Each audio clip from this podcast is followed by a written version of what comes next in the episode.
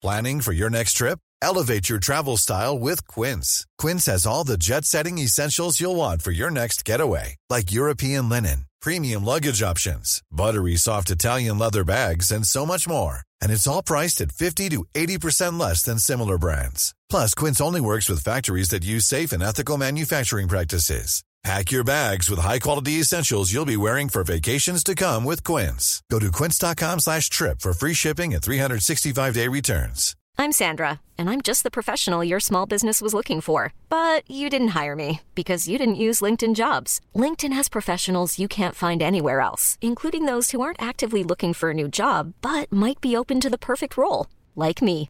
In a given month, over 70% of LinkedIn users don't visit other leading job sites. So if you're not looking on LinkedIn, you'll miss out on great candidates like Sandra. Start hiring professionals like a professional. Post your free job on linkedin.com/achieve slash achieve today.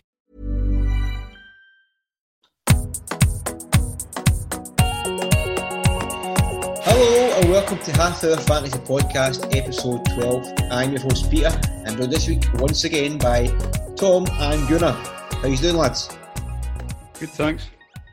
Hello, Peter. Doing very Right. well.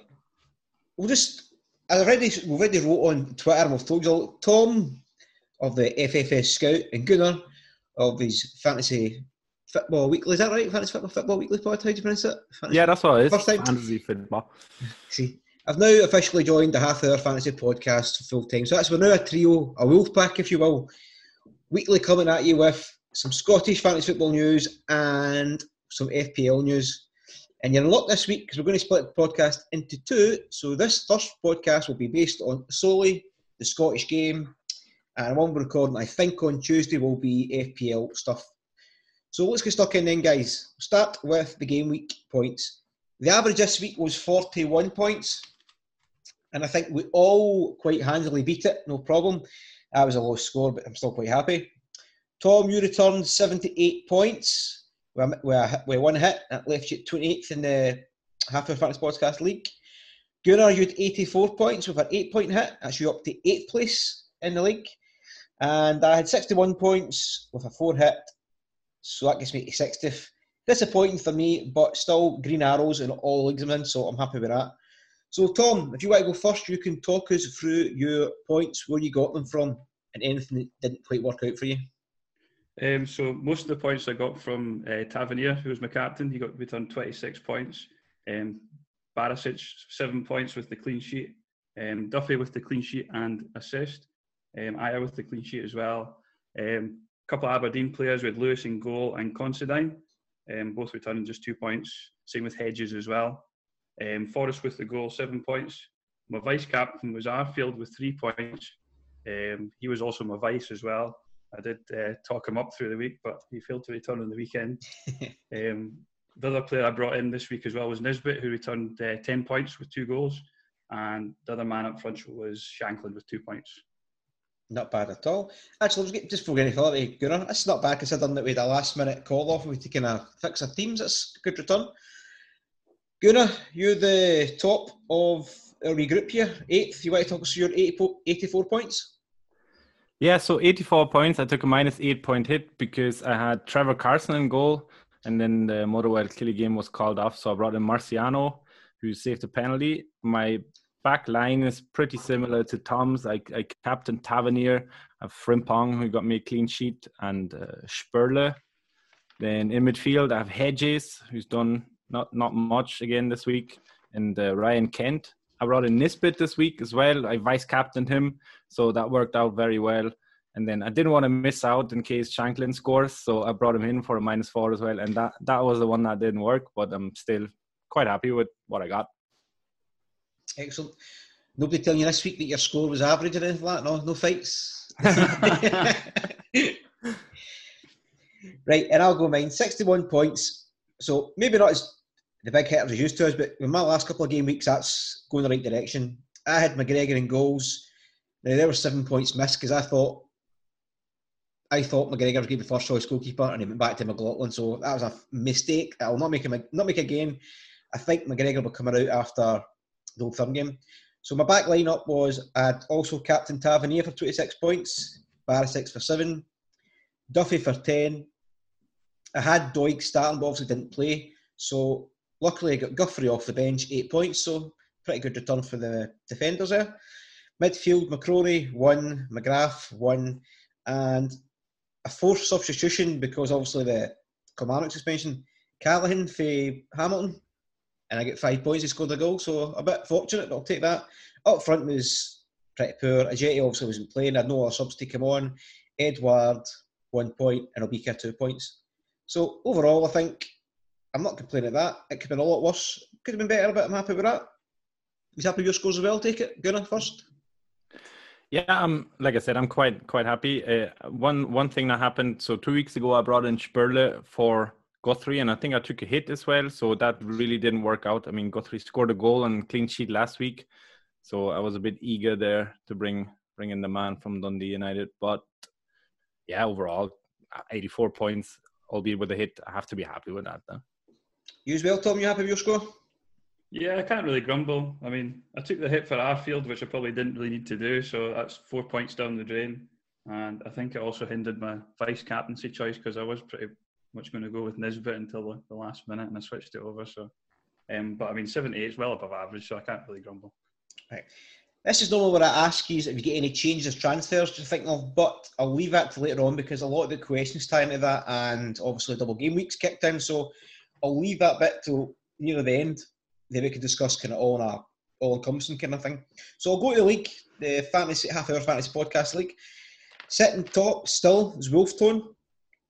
Tony McClenny, 83 points. So he's sitting top and he's also returning great weekly scores.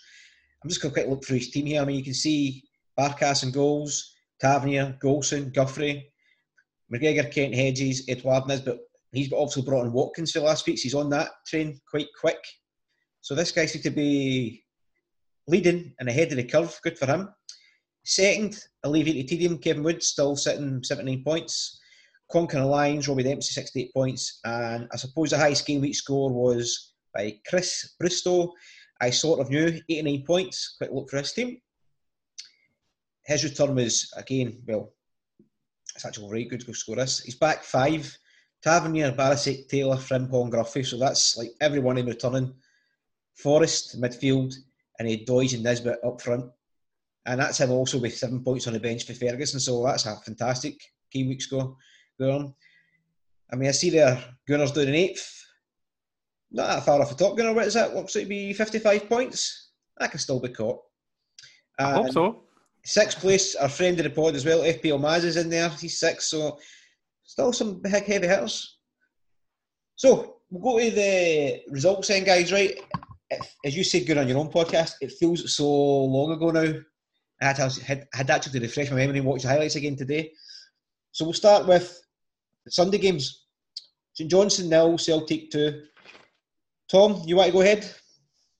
Yeah, yeah. I mean, I watched the game. It was it was pretty grim viewing for the vast majority of it until the, the last few minutes. Um, Leigh Griffiths is back out, back in from the cold. Um, to, to get the first goal, and it was El Hamed with the assist. And then the, for the second goal, it was Klimala who got completely wiped out, um, but jumped back up again. I love um, that. and it was Duffy that put the the um, ball through for the assist. So that was two defenders assisting. And um, they also got to keep the clean sheet as well. Um, Turnbull and, and Cham started the game.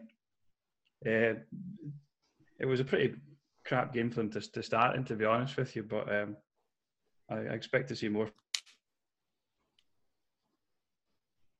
Hello, he's there. As it's froze there.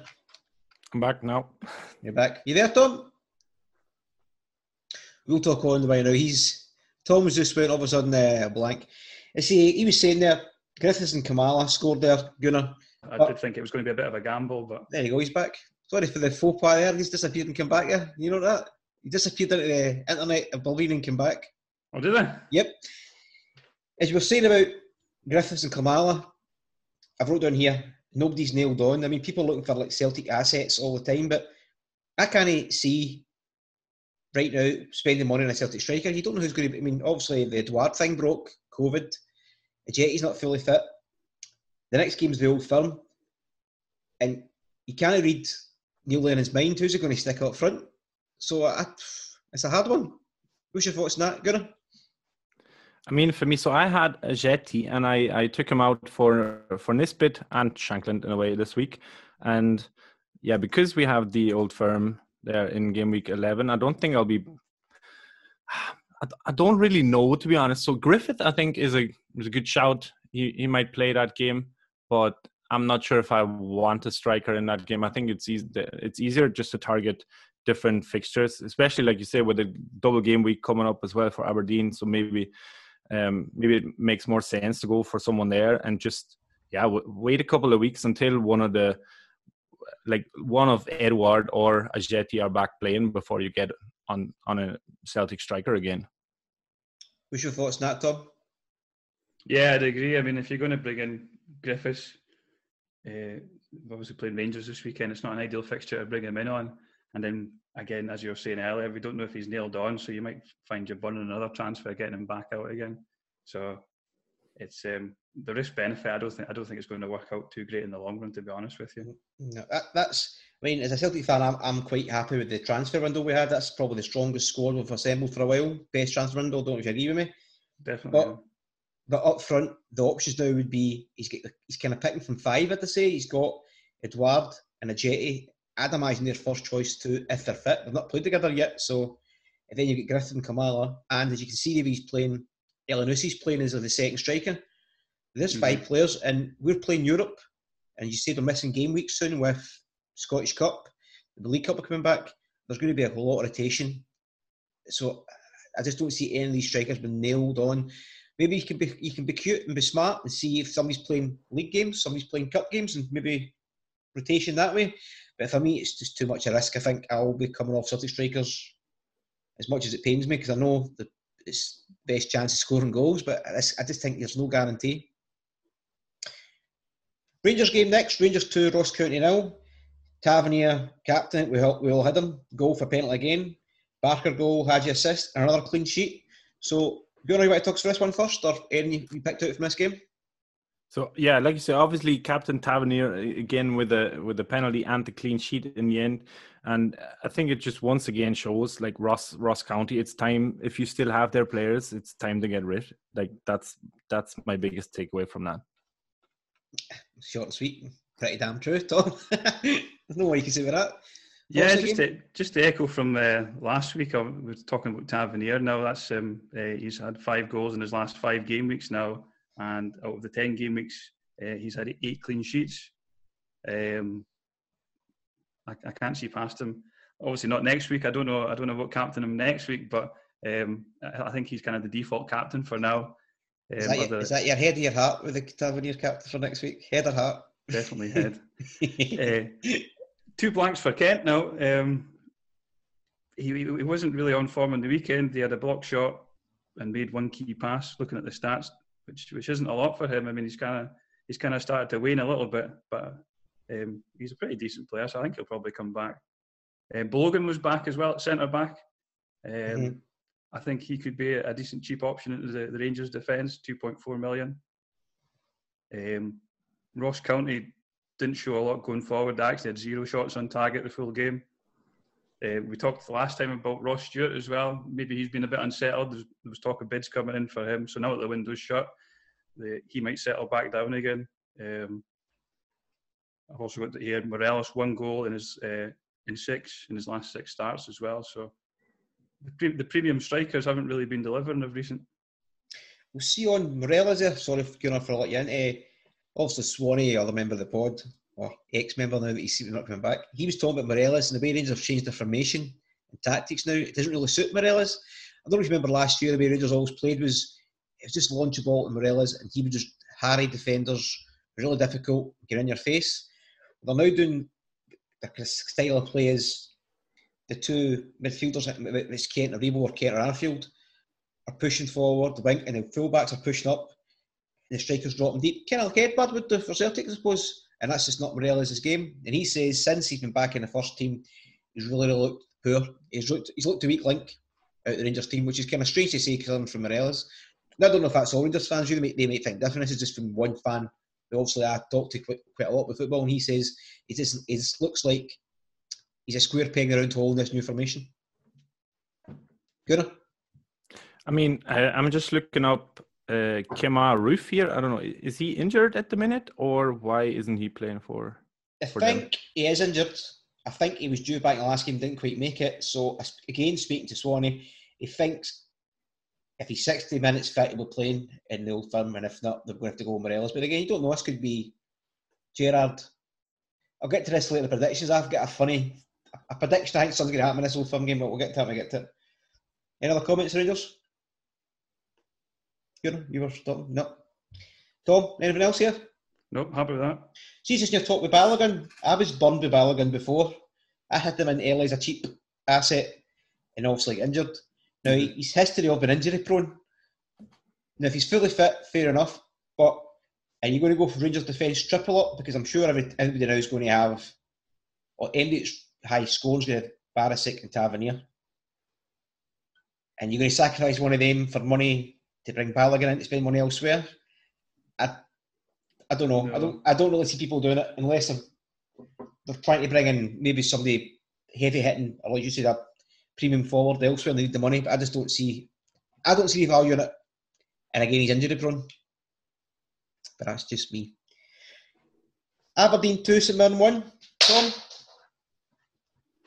I thought Aberdeen had a good game. They're pretty attacking. Um, Mally Watkins looked good, um, the new striker, uh, with a goal and assist. Ferguson again. That's another. Um, that was another goal he got scored as well. He has had he had three shots on target. Uh, sorry, three shots, two on target, one key pass. He he's now got five goals and one penalty won, and at 4.3 million, I think that's pretty good value.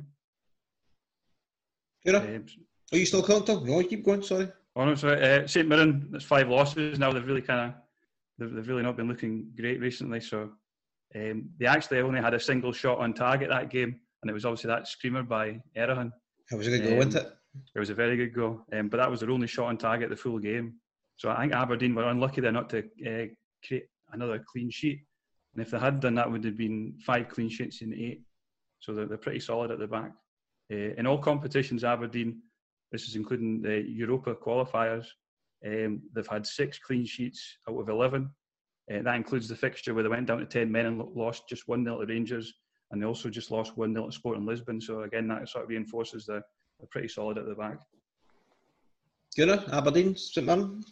Yeah, I like what Tom's saying there. Um, especially again with the with the double game week coming up, uh, the the clean sheet stats for them look r- really good. And I wish I picked Lewis over Marciano, but maybe because I still have two Celtic defenders, I'm interested in in swapping one of them to maybe Considine of Aberdeen to to yeah get the clean sheet points there and maybe save a bit of money as well. But also, the same problem lies with Aberdeen as with Celtic. They both missed that game week 13. So this, I was looking at, once Tom, you said in the chat that there's a double game week, I'm like, oh, excellent, Aberdeen, Hamilton, looking through the fixtures, because I'll quickly throw this up to see. This next week at double screens, I love this. Aberdeen away to Dundee United, Hamilton away to St Johnstone, then they play each other. So they're really not the most difficult fixtures for both of you, you'd imagine, considering who they are. But if you can I go heavy on Aberdeen players and you already have Celtic players in your team or you replace, you've still got the same problem going forward in three weeks' time. You need to try to get them out that team for one week. I would think so. I don't know what you think on that. You, you, you could um, you could look at getting Aberdeen players in. I mean, if you if you're wanting to kind of- kind of bank on those clean sheet points, you might even be looking at captain or vice captain in Aberdeen defender this week. And then if you were to take a minus four hit, the points that you've gained through the double game week, the minus four hit might just be a, a drop in the ocean in comparison. So It's a lot- it might, it might be the juice might be worth the squeeze on that one. as long as they start, I've had that issue before. I'll bring him in. Does it start? Eh, I, I mean, I quite. I'm, oh, no, I'm not getting. I'll leave it to the questions. I'm going to start getting the double game week there, but we'll just get there organically rather than jump in. St Mirren, I can't believe I've still got two players on my team. I've still got uh, McGrath and Obika. Now, I brought Obika in when he was actually playing in the first choice. Now he's not nailed on, but his game week this week again. I'm sure is, is Motherwell at home. It is. So I heard you speak in your own podcast as well, Gunnar. I think one more week, a week I'll be left in the team, and I think I'll be getting rid of him after that, unless he holds big time. In fact, I think regardless what he does, I think we're going to him because none are look like they're on free fall. Yeah, I totally agree. I mean, uh, this is definitely for, for, me. This is going to be the last week that I have Obika in my team. Um, it's just because I don't want to use a transfer on him this week. Is basically the only reason why he's staying. And um, I think there's better options, even even in his price range. I mean, we spoke about Marc McNulty on on our pod, and uh, the manager saying he was going to play two up top. So maybe that's an easy way uh, to like a better better use maybe of the third striker spot than just have an Obika sit there. Mm-hmm. I agree. I agree. You, Tom? You think that's the same? Uh, definitely, yeah. I mean, there's there's certainly better options at that sort of price point. You've got Kabamba, he's 4.5. I think Marley Watkins is around about 4.3, 4.4, around about that kind of mark as well. So um, there's, there's definitely better options that are probably going to return you more points. Right, the next game, Dundee United won, a kind of resurgent Livingston 2. Obviously, Clark got a goal, Guthrie got a goal with a Bartley assist. Forrest got a goal with a Poplatnik, I think that's how you pronounce his name, assist. So, thoughts on this game, Gunnar, if you've watched the highlights? Um, I have to be honest, I didn't watch the highlights. But the player that interests me is Alan Forrest because he, I mean, he's got 33 points already this season. And um, if you compare that to someone like Ferguson, who's a mil more expensive, who's got only just 10 points more. And I have still um, Burke, I think, for example, in my team. And if I replace him with Forrest, and if he keeps starting and scoring, then that's what I'm going to do. Tom, you mentioned Forrest last week, Tom. I meant just before you start, but you did talk about the volume and how good he was for the price. So on you go. Yeah, I mean, he's really starting to, to kind of come into the game now. Um, he's had two goals in his last two. That game he was pretty um, creative as well. He made four key passes and created two big chances as well. Um, at 3.2 million as well, he does free up a lot of funds.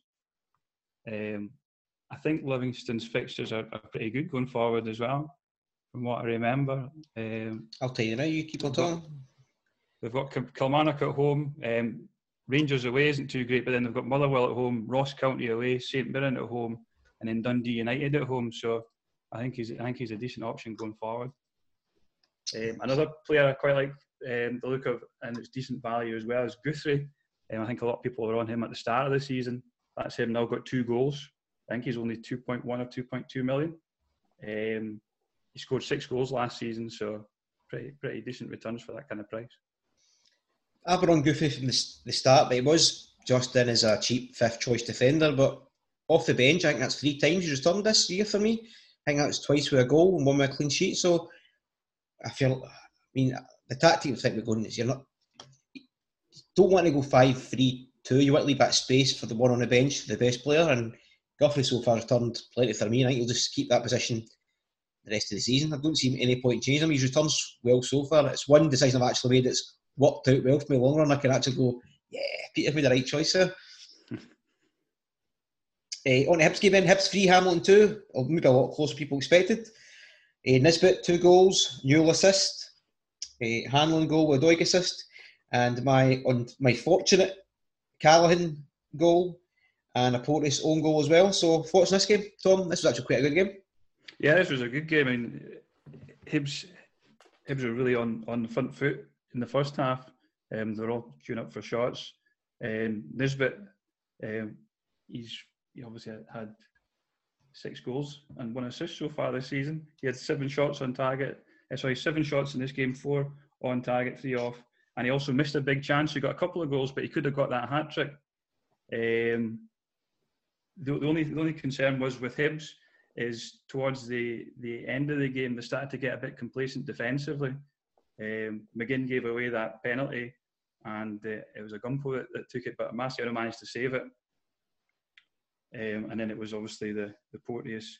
Porteous didn't have a, a great game towards the end. He conceded the penalty and then scored the own goal. So um, Hibs looked great attacking wise, but um, towards the end of the game they were a bit concerning regarding their defence. But have, the defence has been pretty solid up until up until recently. I think Marciano's had a, had a fair few clean sheets as well. Yep, Gunnar, your thoughts? Yeah, I totally agree.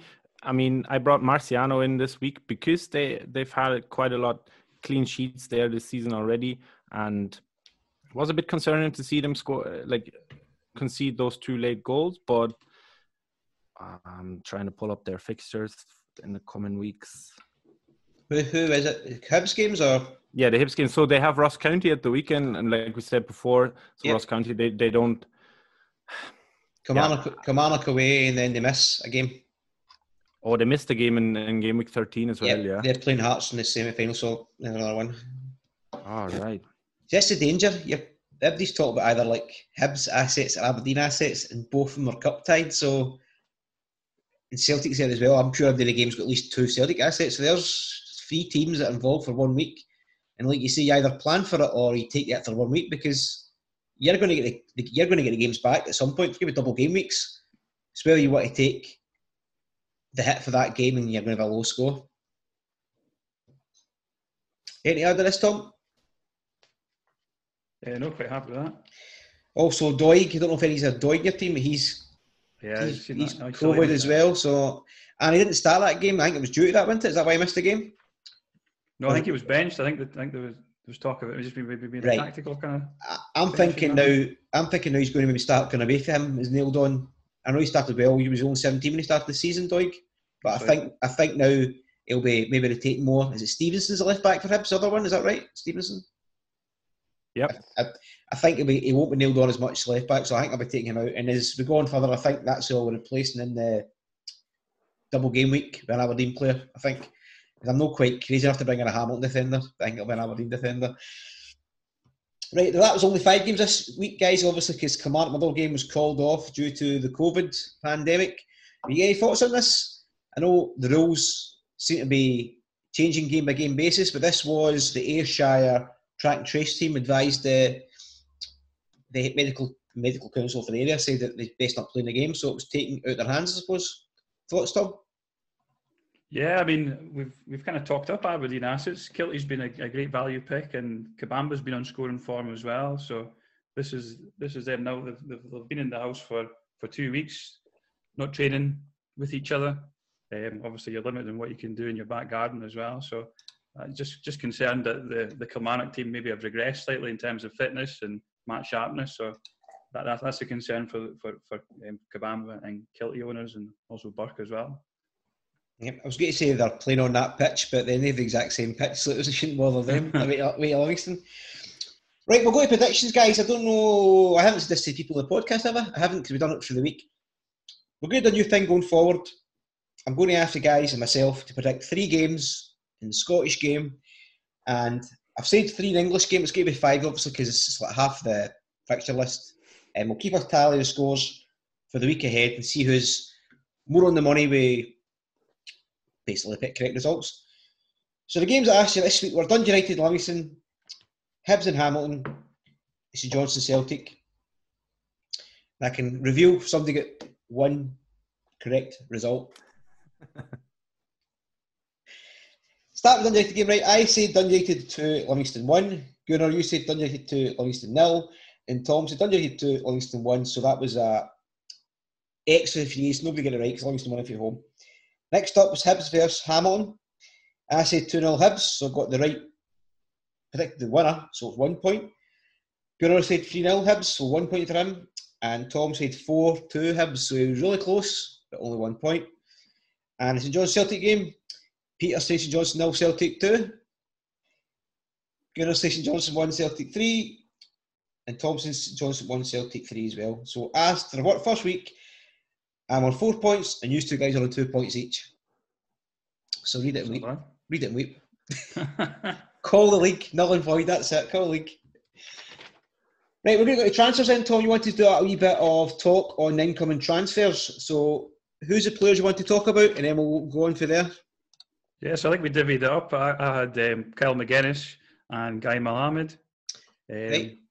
I have got Marc McNulty and Diego Laxalt. And you, who have you got, Gunnar? I have Bongani Zungu and Greg Leigh for Aberdeen. I like you saying that. Say that again. Say the first one again. Is it Bongani Zungu? I just think it sounds good when you say it. Excellent. Well done. Right, Tom, you want to start? Yeah, so uh, the first one I said was Kyle Magennis. He's came in the game at 3.2 million. Um, he transferred from uh, St Mirren to Hibs, and he went for an undisclosed fee, but um, I think I think it was uh, revealed that um, it was a big offer that came in for him. He's actually a, a, um, a local boy to Paisley. Um, he's been with St Mirren since he was five years old. He's predominantly plays as either centre mid or right midfielder, but he's been out since January with an, an ACL injury. Um, Jim Goodwin actually made him captain through the summer whilst he was injured. Um, it was a bit of a controversial move as well because I, I don't think St. But obviously, I don't think St Mirren um, wanted to sell him.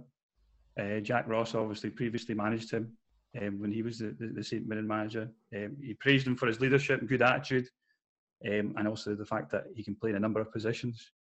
Um, looking at him as a F, F sort of fantasy football asset, um, he had one goal and one assist in 22 appearances.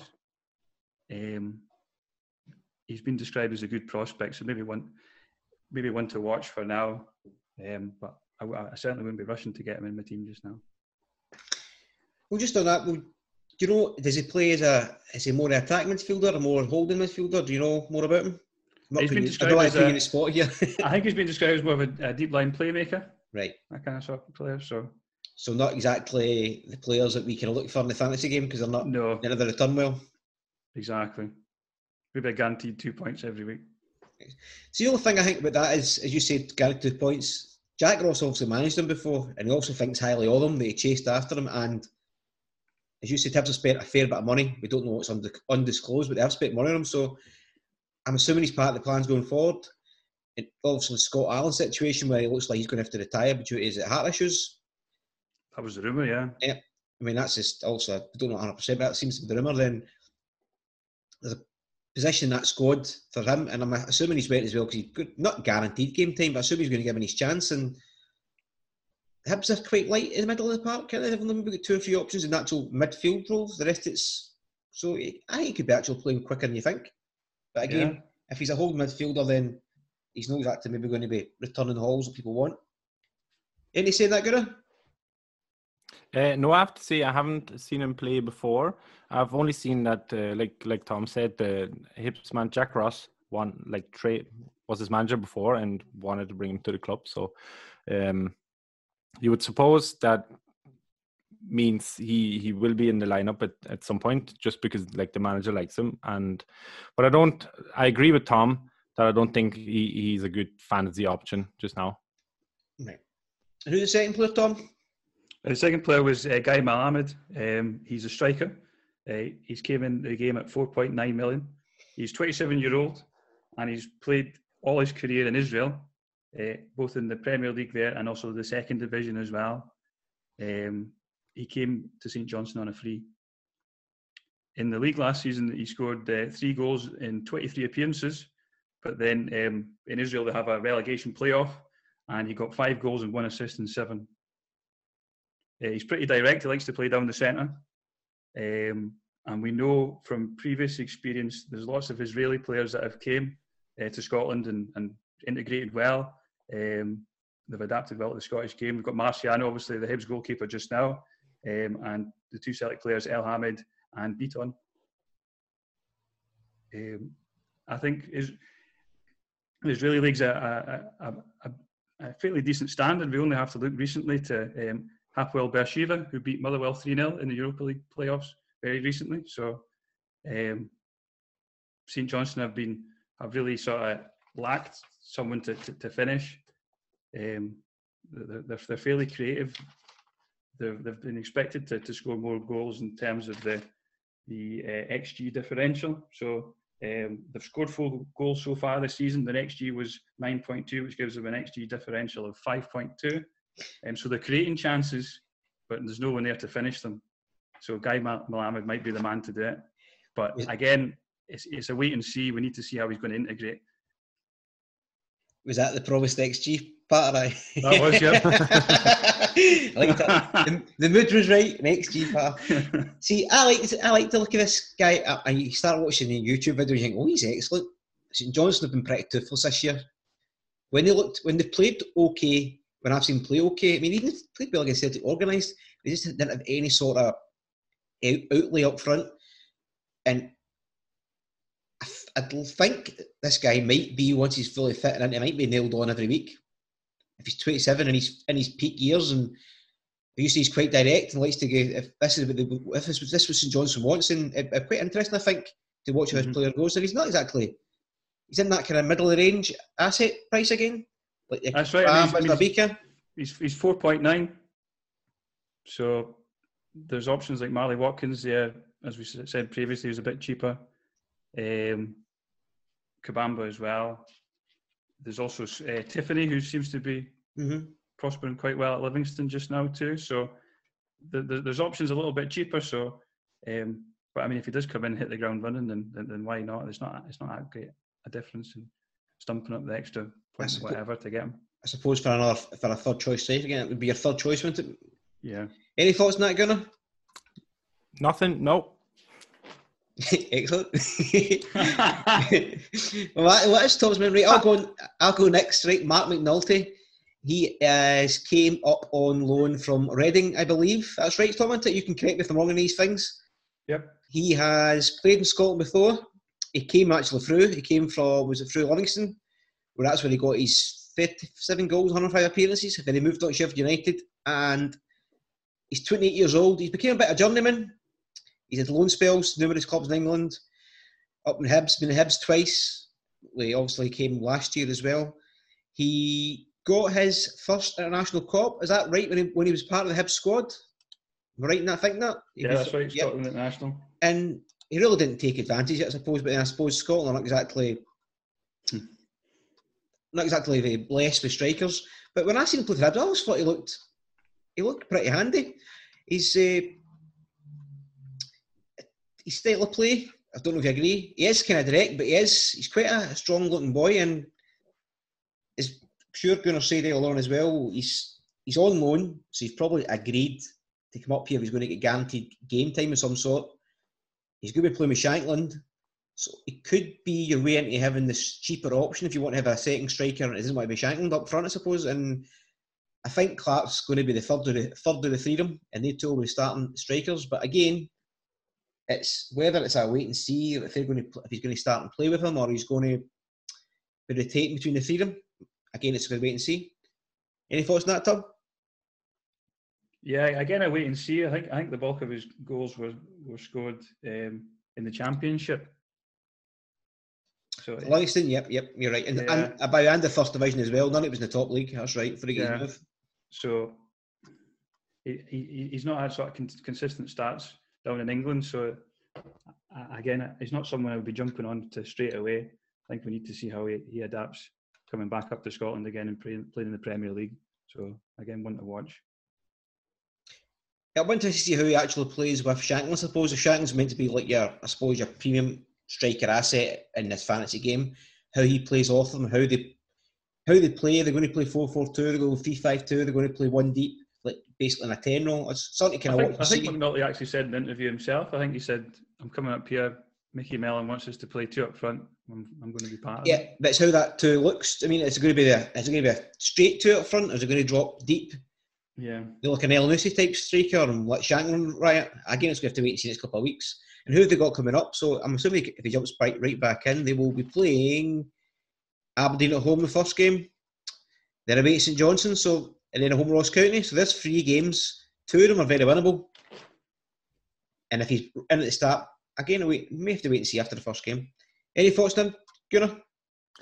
Yeah, I mean, so if if the Old Firm game happens when it's scheduled at 1.30, we'll, we're only going to get early lineup news for that. So uh, I was going to say wait wait and see for the lineup from the yeah, from Dundee United, but I don't think that's going to happen. And then I totally agree what you guys said that. Uh, so I was on Nicky Clark at the start of the season, and then I think he was dropped for a couple of games, and he was like your your like second. I know Shankland was injured, but he was like supposed to be like the second way into that side. And I know McNulty said in his interviews coming up to play, and but I totally agree. It's it's a wait and see there if that actually happens, and then what what you said as well, Peter. What kind of roles the two strikers uh, play? I suppose.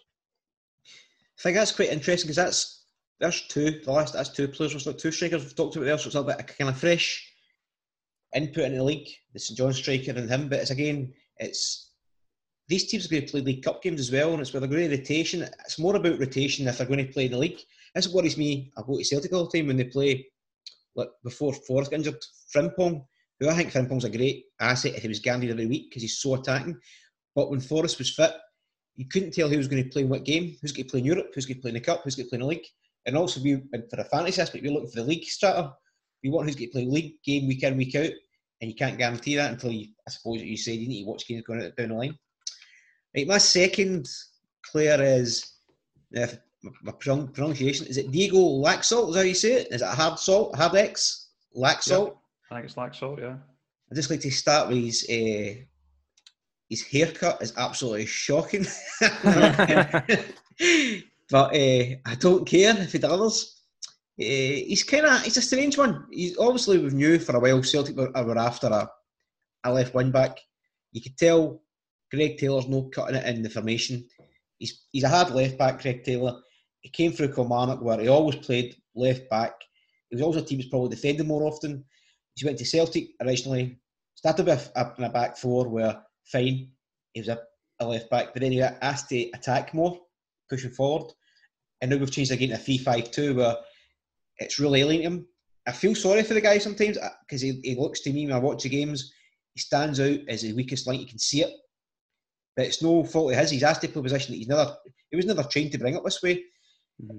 And Celtic have been trying to get a left back in for a while. Now, the only thing I worry about this is, for today, I suppose, we've been after him for a while. No, so not after him, after a left wing back for a while.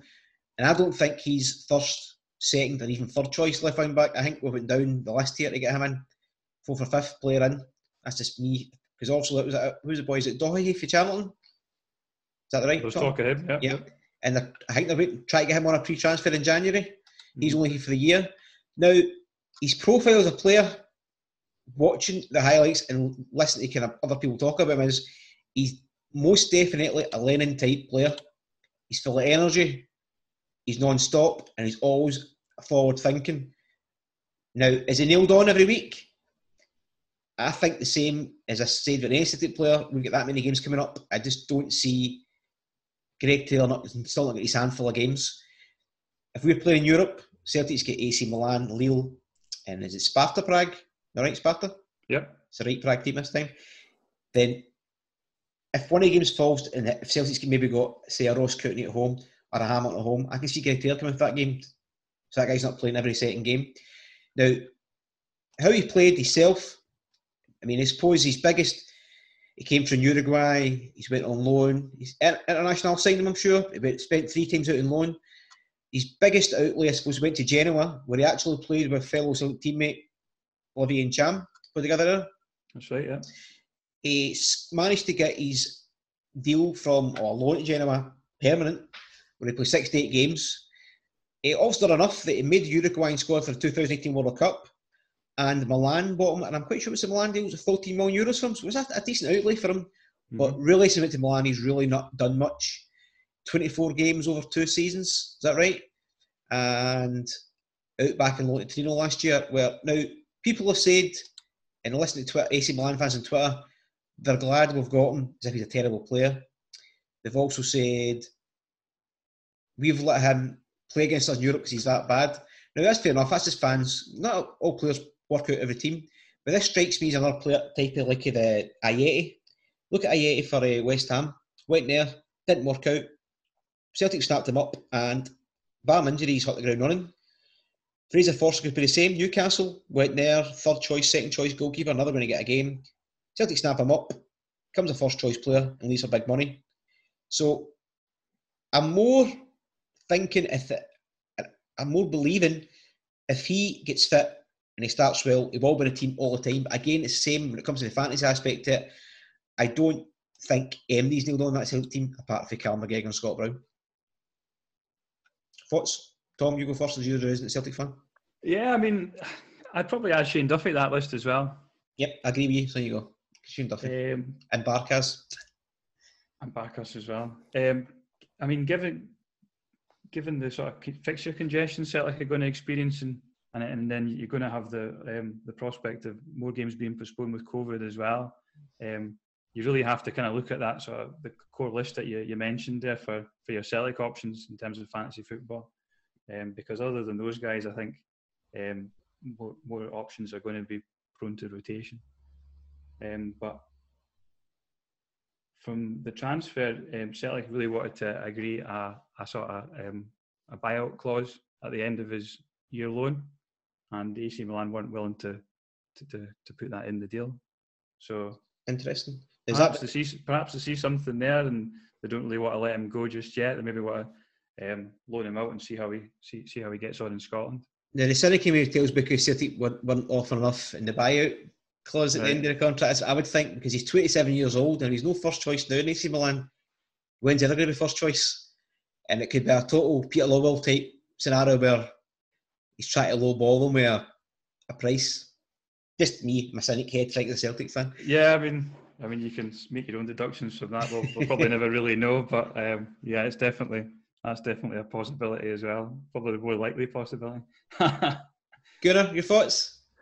I mean, I was so for me, I'm looking at this more from like a neutral standpoint compared to you guys as Celtic fans, and like a purely like fantasy standpoint. And um, just on that last part, though, I mean, I've read somewhere that that the Celtic offered that buyout clause around like nine or ten million. I don't know. You probably know better, but so used, used to me. Not that, that. Right. Okay. So Milan bought him for thirteen million, and then if you, I suppose, if Celtic offer around like nine to ten million, there's always the chance he he actually does well in Scotland for Celtic, and then Milan can get I don't know twenty five million from a Premier League side, and that's probably why that didn't work out. And then from a from a fantasy standpoint, it is a wait and see. I totally agree. I don't think Taylor is go- going to be completely gone from the team or Laxal takes his place for for the old firm. I don't think that either.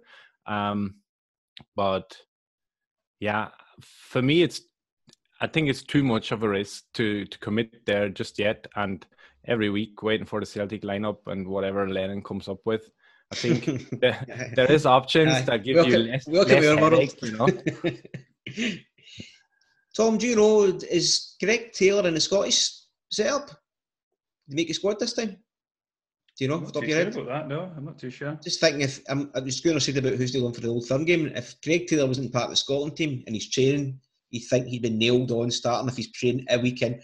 Whether tactics getting for this game coming up, if Taylor's there and he's training with the squad, the now when the rest of the international duty, you think Taylor been nailed on. I'm not even sure if he's in the squad or not. I always think no, because obviously you get Tierney and well, you had Tierney and mm-hmm. Robertson, but maybe it's because he's made it a few times, Taylor. Right, Gunnar, you want to go with your two players?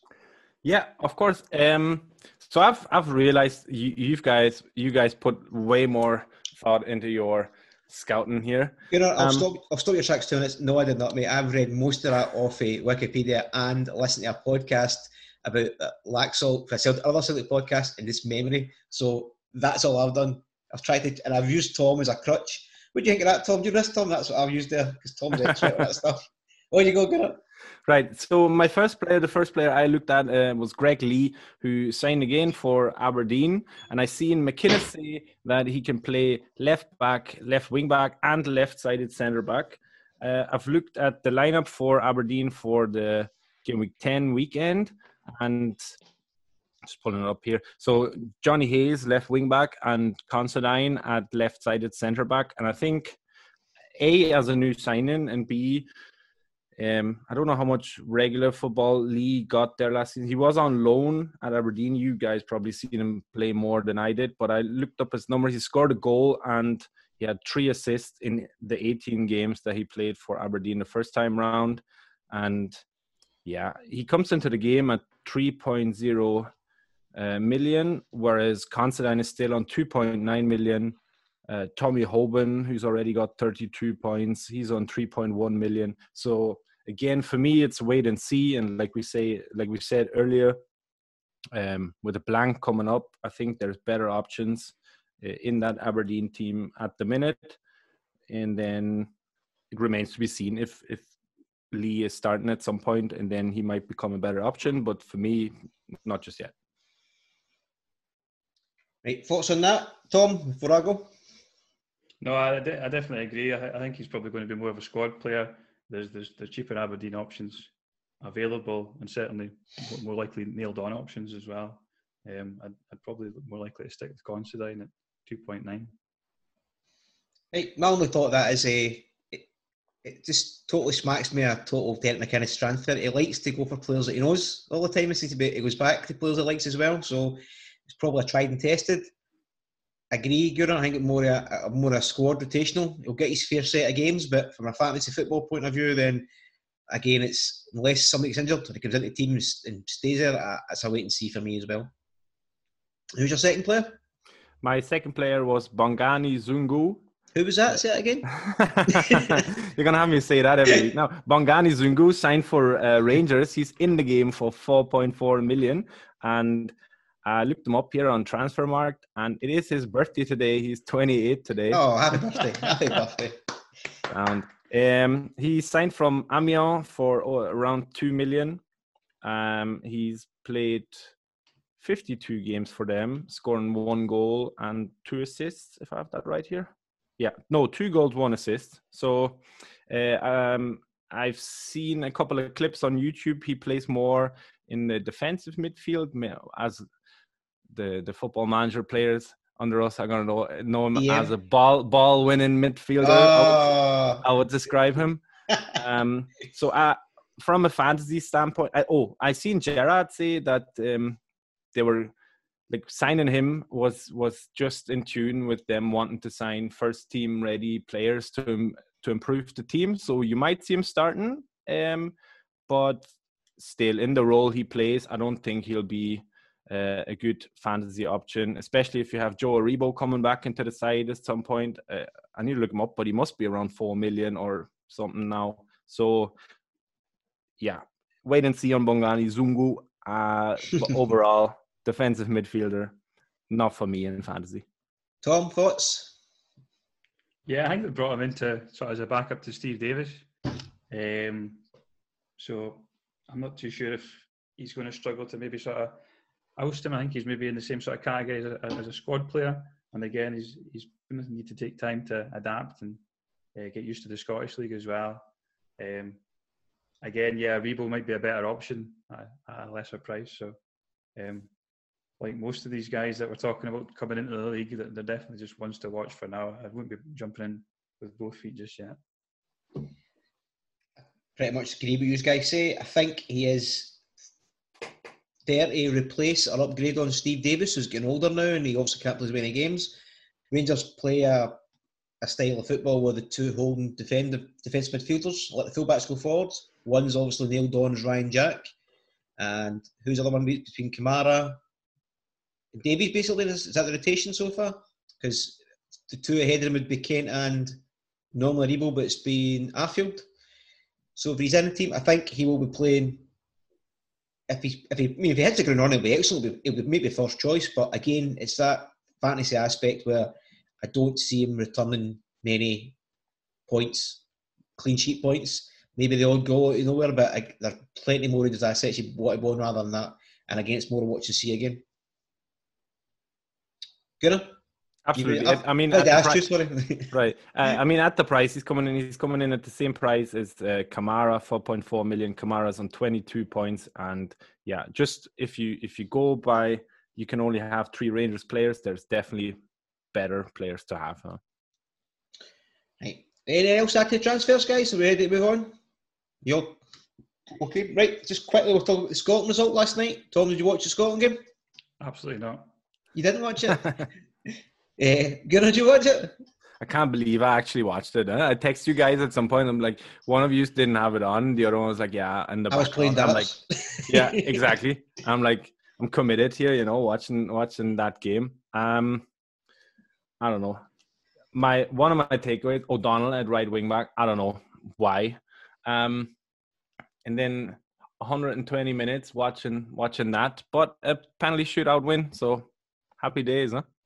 Well, to answer your first question, why? It's because he played under Steve Clarke at right back at Kilmarnock and obviously likes him, so he's one of his kind of favourites. It was a turgid affair. I think we could all predict how that game was going to go. It was terrible. I mean, for long, for large spells, Israel bossed the game. Uh, I'm just glad we got through. Now I was speaking to my dad last night after the game, and he was like, "It's terrible. The best play in the park was Bitton." I was like, "Can I get that? Bitton a good game actually for Israel." Scotland in the past have had good squads and have had unlucky just missed out. It wouldn't surprise me in the slightest. This kind of really terrible, turgid Scotland team managed to qualify to the, the Euros. Who are they next? Serbia. Now, obviously, they're no, they're no an easy team to beat. They knocked out Norway, but I'd rather take Serbia than Norway. This is my personal opinion. Maybe it might. I'm starting a bit hope. It's a great hope when you always fall flat in your face with Scotland. They might just be enough to grind themselves into the into the tournament. I don't know. Any of your thoughts on that, Tom? You yeah, I think, I think Mitrovic is the, the man up front for Serbia. Is oh, Mitro, yeah, fantasy favourite. Um, I mean, if if if he's their if he's their main man, and they can and they can manage to stop him, then they may be in with a chance. Good on thoughts. Um, I mean, like I said last week, as we, uh, oh no, I, I might have said it to John uh, on our podcast. You guys must be used to it, seeing players out of position and all over the place just to like shoehorn them into the team. And I said as well to him, uh, I, I get why you do that, but like I was surprised. Like I don't, I haven't watched many Scotland games up till now, but okay, yeah. I was surprised. but, I, but I was surprised seeing quite a lot of players that I would, uh, on paper, think are much better, uh, like like your Robertson or pick any player you want, but on paper or my opinion of them, is much higher than when I seen them last night, all thrown in together into the side. That that was what what surprised me, and uh, I'm interested to hear your your take on it. That's been Scotland's problem, I think, for a long time. We seem to have a decent. I mean, you said they're like Robertson, Tierney if he was fit, McGinn in midfield, McTominay.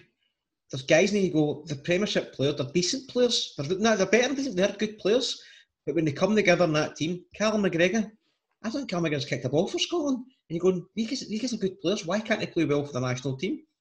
And I don't know where the answer lies. And there's teams a lot smaller than Scotland.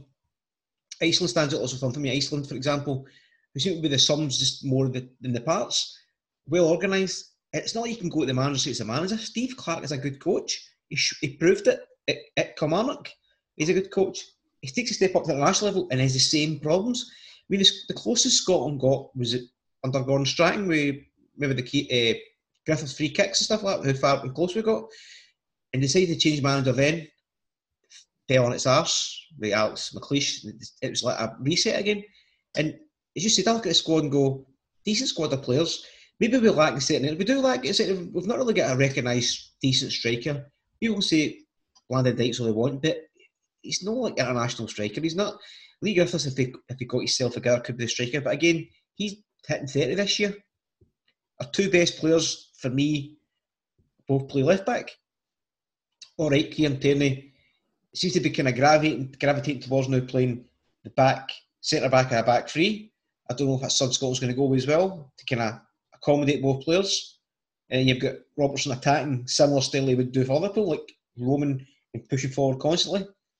But ah, I mean, we, we got through last night in penalties against Israel, team should be beaten. And we've got two games this week. Who we got this week, Tom? Is it Slovakia and Czech Republic? Is that right off my head? You don't know, Gunnar? Any idea? I don't know. Right. I think it's I think it's and this is great, like I said, I think it's Czech Republic and Slovakia we've got. And it wouldn't surprise me Scotland go out and get beat off both these teams. The, the, games don't matter in the long run because the only game that matters now is the Serbia game. Mm-hmm. Tom, any thoughts on Scotland squad and how can I is Gunnar was covering? Yeah, we seem to have abundance of left backs because you've got Doig coming through as well. That's true. He's only, he's only 18. He's going to be great future as well. Yeah, I mean, I mean, it's all all the players seem to be great individuals, but playing together as a team just just seems to be on them. I don't I don't know what the problem is. You think that fault? You think that fault lies? You think that this comes with the playing in Premiership quality teams with great players, great squad members, and they come back and it's like I'm playing with so and so and they're not good enough. Because I saw Robertson before making good moves and making passes, but it was like a wavelength or just a step too quick when the player playing with. Like he made a run a couple of times, not that game, was I think it was game previous. He made a run. It was this real game we played the friendly. He made a run and the ball wasn't put through him and he was talked to after. I was there. Or he made a pass and like he expect the player to be a certain position. And I suppose that comes with him playing with your Manes, your Salahs, and Firminos of the world, where he normally knows where these players are going to be, and they know where he's going to be. And now he's playing with Ollie Buck, McBurnie, and just, you're not. It's to me, it's to, it's to apples and pears, and it's not. You know the difference in quality of these players, and it's he can be a great player in a good team, but it may just be a good player on an average team in Scotland. Yeah, that's a Scotland finished. Eh? Right. well, move over to Tom time. Tom, I'm going to give you the the floor is yours. You've got stats and quizzes and everything here, and we're just me and Gunners just joining up for the party. On you go. All right, we've got a couple of quizzes. Um, the first one, it's a squad we've put together. You've got your pen and your pad. That's great. You're gonna have to write a few things down. We've got a squad here that you could have made at the start of the season. Um, it's always a squad of 15, which consists of an untouched 11. So this is a team that you've put together. You've not tinkered with the bench, and you've made zero transfers. And the bench itself, I'm going to fill in a couple on the bench. You've got a 1.8 million non-playing goalkeeper, and you've got Henderson, which you bought at the start of the season for 2.2. you've got a mid and a striker. So this team scored a total, the, the starting 11, sorry, scored a total of 682 points. Wow. So, now, if you, so if you set that team at the start and just didn't play the game again? You, you deleted the app, you would be sitting first. Boys and girls, don't tinker with your teams. There we go. Know, now, you're saying you're saying pens and paper. Is this going to work for a podcast? Are we best shouting it out and you write it down? How's it going to work for audio? So I mean, if I write things out and waiting, that's the only thing I'm thinking about. Listeners can pause, go grab a pen and pad, and you can write it down and go go along with it as you like. Um, the, the, only other information I'm going to give you is the formation. Um, we've also got the goalkeeper. Then it's a five-three-two. Five-three-two. So we're going to ask you to, to guess the, the players in each position. So would you like to start with the, the goalkeeper? Right. Will we just have a guess each, or we'll have alternate turns? Gura, I'm the host. So I'll let you go first. Who's the goalkeeper? Aye, okay. So, so that team. So, what, what, what was it? What we had at the start of the season was 60 million. Yeah. So that team consists of 60 million players, and then I hadn't touched it again. Is that right? Yeah. That's right. Tom, okay. does, does the rule still apply that it's only three players per club? That does apply. Yep. Same rules as the app. Right, only okay. three three Celtic players, three Rangers players. Gura, do you want to guess? Do you want to guess goalkeeper first? Right. I'll okay. So I don't know if. Uh, do, you want to talk, picked... do you want to talk it through like a team as if we're trying to work out the best team? We're the same team here. Right. Okay. What's so I was gonna, I was gonna say like. Because see, if you're going to think Rangers players, right, then Tavernier and Barisic are going to be nailed on. So there's two Rangers players going. Yes, that's true. Is that right? We, right? we got him, Tom. Tavernier and Barisic. Yep, you've got Tavernier and Barisic. Right, good. We're in there. We're in. Good start. So that's two of your back five. So that leaves you one Rangers player right now. I don't talk of Gunnar. Don't look at your phone. No cheating. That's just looking. See off top of your head, thinking, has McLaughlin got more points than Goldson? What do you think? Oh. That's that's the other one I'm going to be in. It's going to be it's a five-three-two, right? So it's obviously Rangers defence, I think. So is it the goalkeeper or the defender? Who are we hitting here? Now McLaughlin and McGregor. Was McLaughlin in for the very start? Eh, it was McGregor at the start, and but I remember uh, was Goldson out for a couple of games? I think I'm gonna. Bit... Mm, I'm gonna pick McLaughlin. I would say. I would go Goldson. Peter's right. Goldson, 57 points. McLaughlin's on 49.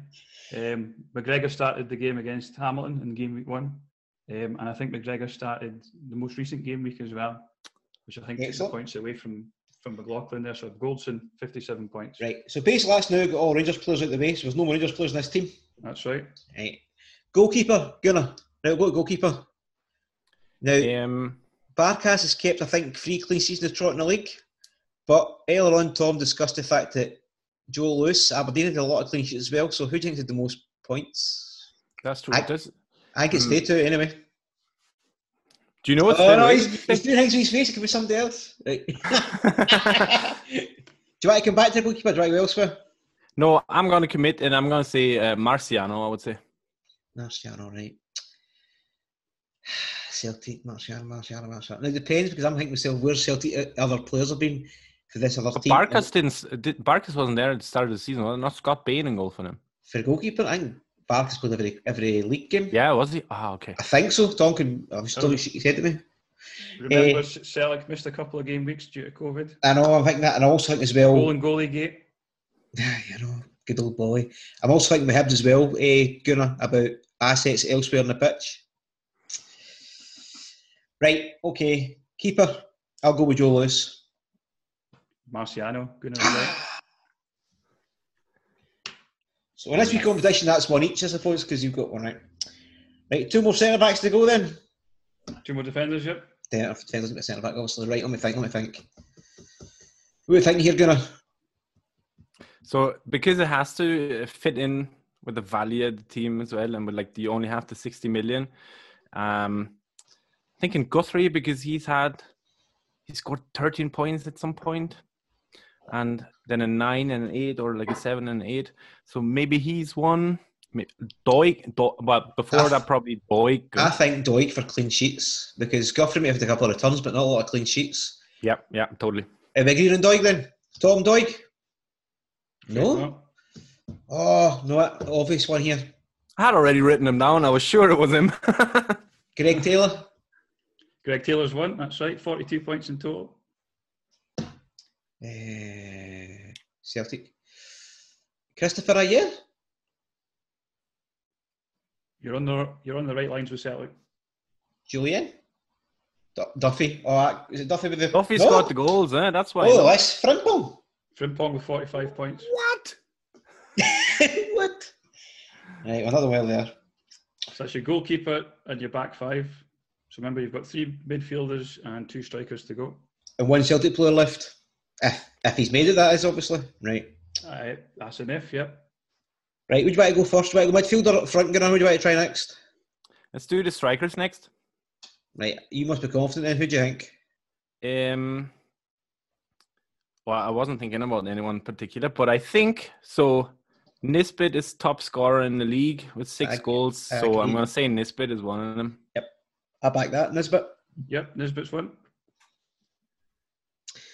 Who's next now? This is hard because nobody's really nailed on a position. I don't, I'm trying to think striker wise.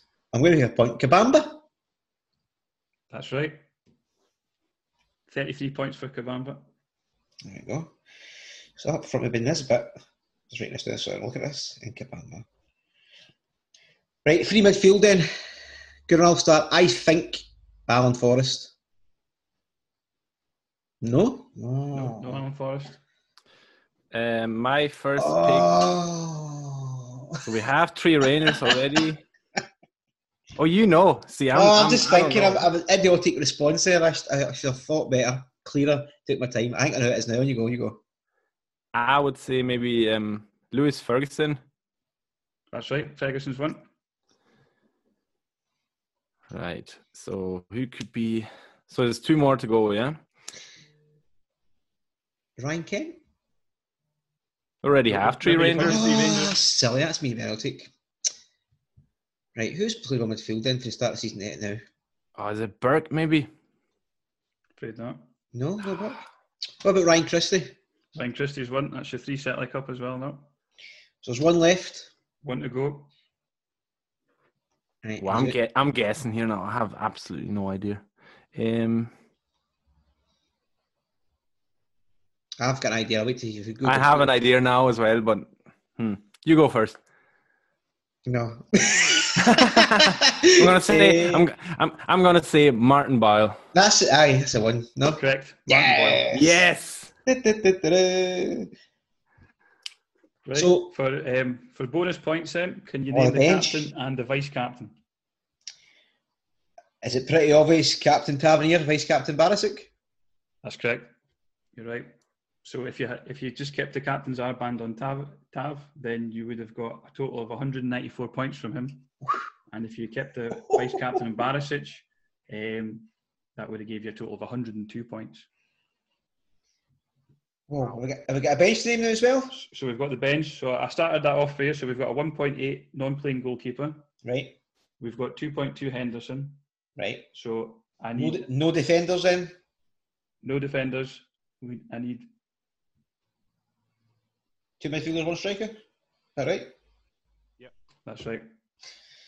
Well, we've had Henderson, so it's the second midfielder, which is unnamed, which you have to guess, and the- Right. the third striker, which you have to guess as well. So, right, right, right. right. So, two players. Now, see, have we mentioned these players before? We've talked about this quiz? Have we guessed these players out off the top of your head? No, you've We not haven't? guessed. E- you've not guessed either of these players. Oh, okay. Um, so uh, what we'll do is to try and sort of jog your memory. Um, two of the players out of the starting eleven have missed certain game weeks. So one player has missed two game weeks, another player has missed one game week. So out of the, the starting eleven that you've named, can you can you recall which players missed out on game weeks? Right, well, missed out in game weeks would be Lewis Ferguson. Oh, you mean as in didn't play a game, not because the game gets cancelled? Right, sorry, I picked you up wrong there. No, Right. no. So well, one team the game week was cancelled very very very recently. Kilmarnock? Kiltie? No, no. So so out of the starting eleven that you've named. Oh, starting 11 we've named. So, which two players in that starting eleven have missed game week? So, Kab- Kabamba. Kilmarnock, Kabamba's one, yep. Right. And the other one is he was out injured for a couple of game weeks. Barisic was injured for one week, no? I've written that. I can't think. I look my team here.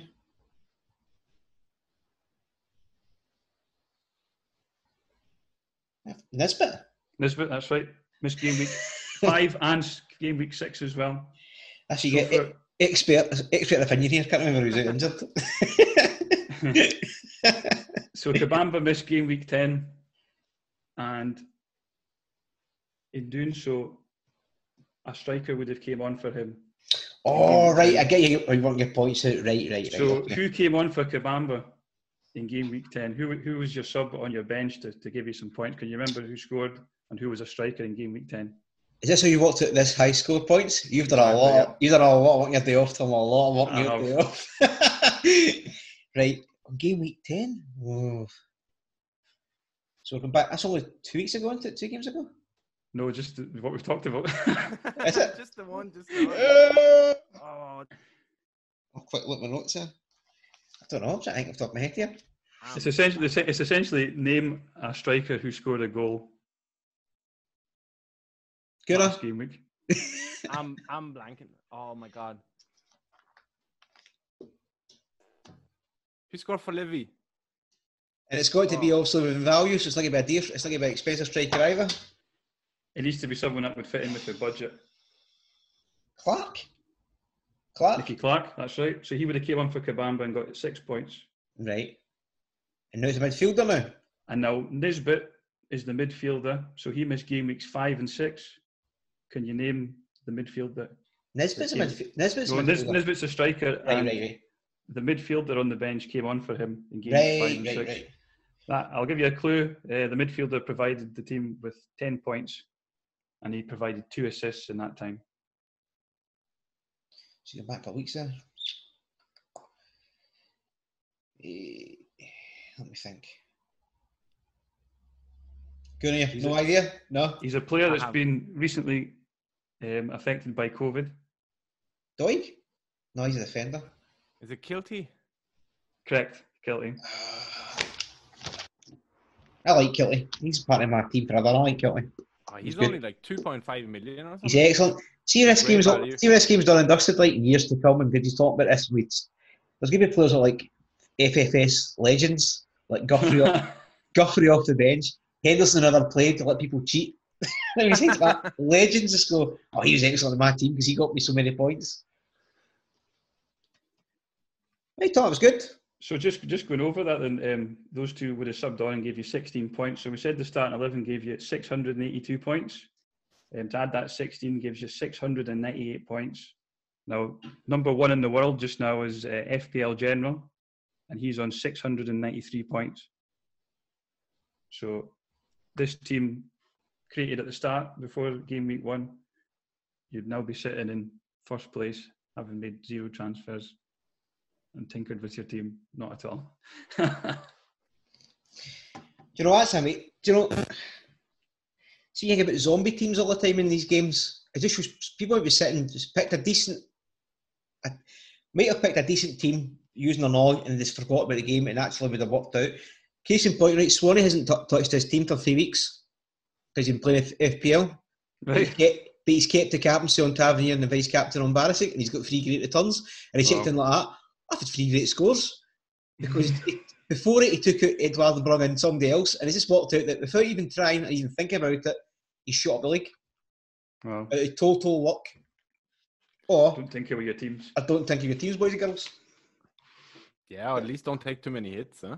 Like I think that's that's one takeaway though. If you if you're a little bit more patient, like seeing this team and seeing someone like Boyle in there, who I at like some point just couldn't wait to get rid. But if you had him at the right time, he's a good pick. But I think that goes a long way. the fact that the game is is new. It's not the FPL, and we're used to having like heavy hitters in midfield in the FPL. We've not got it here, so you're Mhm. chasing points. And as the game's kind of evolved, everybody's like, right, okay, the back lines where the points are. People have kind of set and forget. I'm assuming the three Rangers back four that are nailed in, one of the keepers, and Duffy probably an extent, or Ajer or Jullien, and it's left them. But it's midfield, not front, with the points in return the way people are used to, I suppose. So they're, they're constantly transferring, taking hits, chasing points, hoping something lands. Tom, have you have have, have we got this uh, type of quiz again next episode for the for the FPL as well? No, but he can. well, all the pubs are shut Maybe- now, so I've got a lot of free time on my hands. maybe we'll wait a couple of weeks, but maybe in game week ten as well for the FPL. Maybe then that's something. Yeah, we could look at that. Certainly, yeah. Have you got a second quiz, Tom, for us? Is that- That's finished. One more? Is that all? Yeah, on? yeah, we, we could do a second quiz if you like. Go We're back all in. quizzed out. Yeah, you ready No, I, go? like, I really enjoyed that. Yeah, So- definitely. We've got ourselves a best value 11. So we're looking at points per million this time. So this is basically the most points for the cheapest assets all in. Is that what we worked out?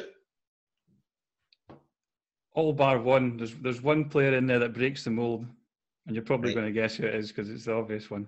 Tavernier. Tavernier. You see it straight away, eh? We'll get we'll get that one out of the way right now. Um, he's the man that breaks the mold. He's 15.6 points per million. so you couldn't Pretty leave high. him. So you couldn't basically any team that's worth its salt couldn't leave back couldn't leave Tavernier out. Basically, get high scored. You had to keep him in Yeah, there. pretty much. Right. So it's the lowest value, the highest points per million. It's worked out. That's Right. right. Okay. And is it a bench or just eleven this time? We're just looking at starting 11 this time. Did you get bored after 11? You enough, enough work. right, any idea for a goalkeeper? Gunnar, you want to start with a keeper? we thinking here? We want to think low value keepers here, so not MD. Can I guess off the top of my head, Parish and Johnson? No, because he was not made the first choice. McCrorie maybe for Livy. No. No. Ah, Think think of a second choice. It's really it's really done oh, well. McLaughlin. Exactly. Yeah. ah, yeah, of course. Spits you right in the head. Spits you right, hits you right in the head. So that is a defender and goalkeeper out the way. The formation again is five, this time four, and a single striker up front. Five, four, one. Five, four, one. Right. Can we use? Can we want to do a couple obvious ones first, Gunnar, that we can of we can of know off the top of our head? Like obviously we think Doig. Didn't expect Yep. it to be. Yep. And Guthrie. Guthrie's one. So that's two. Got That's two. Doig on. Doig, Right. no. Doig's not in that team. No. Doig is not in that team. no. Surprising. Oh, I'm surprised with that. Stats, don't- the stats don't lie. What is it? Stats are facts. I suppose that's you got to. It's it's pretty close.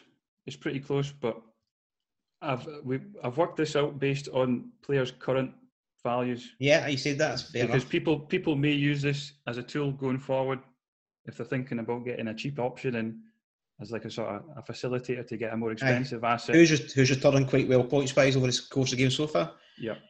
Any thoughts, good on the defenders?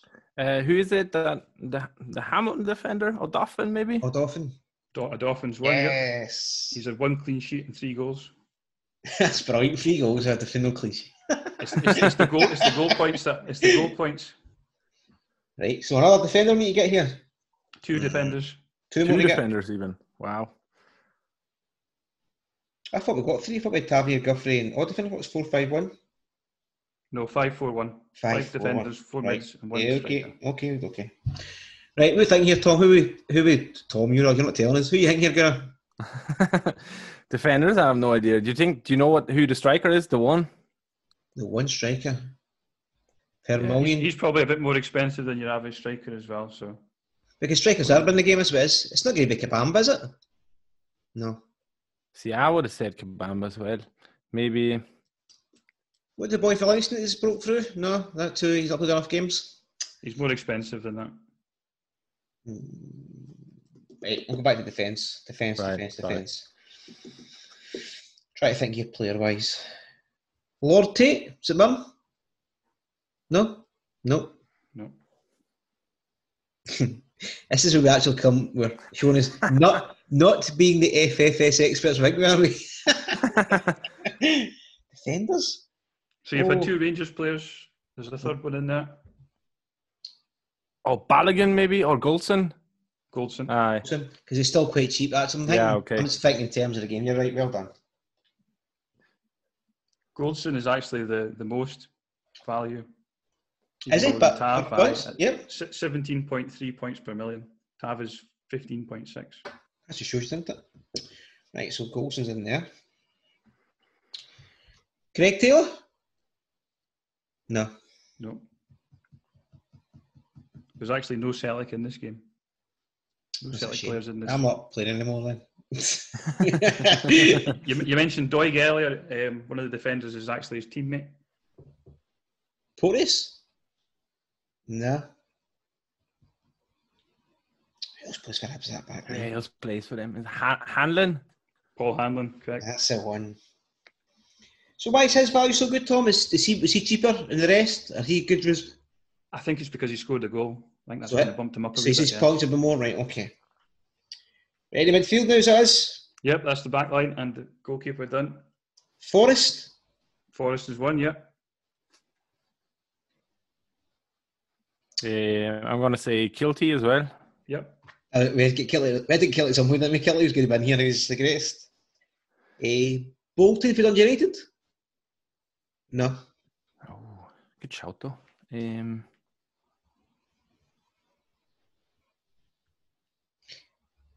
doesn't necessarily have to be cheap players because it's per million. So if you get lots of points, I think- I- that's why I didn't get goals so wrong. So I'm thinking Burke. Burke, yep.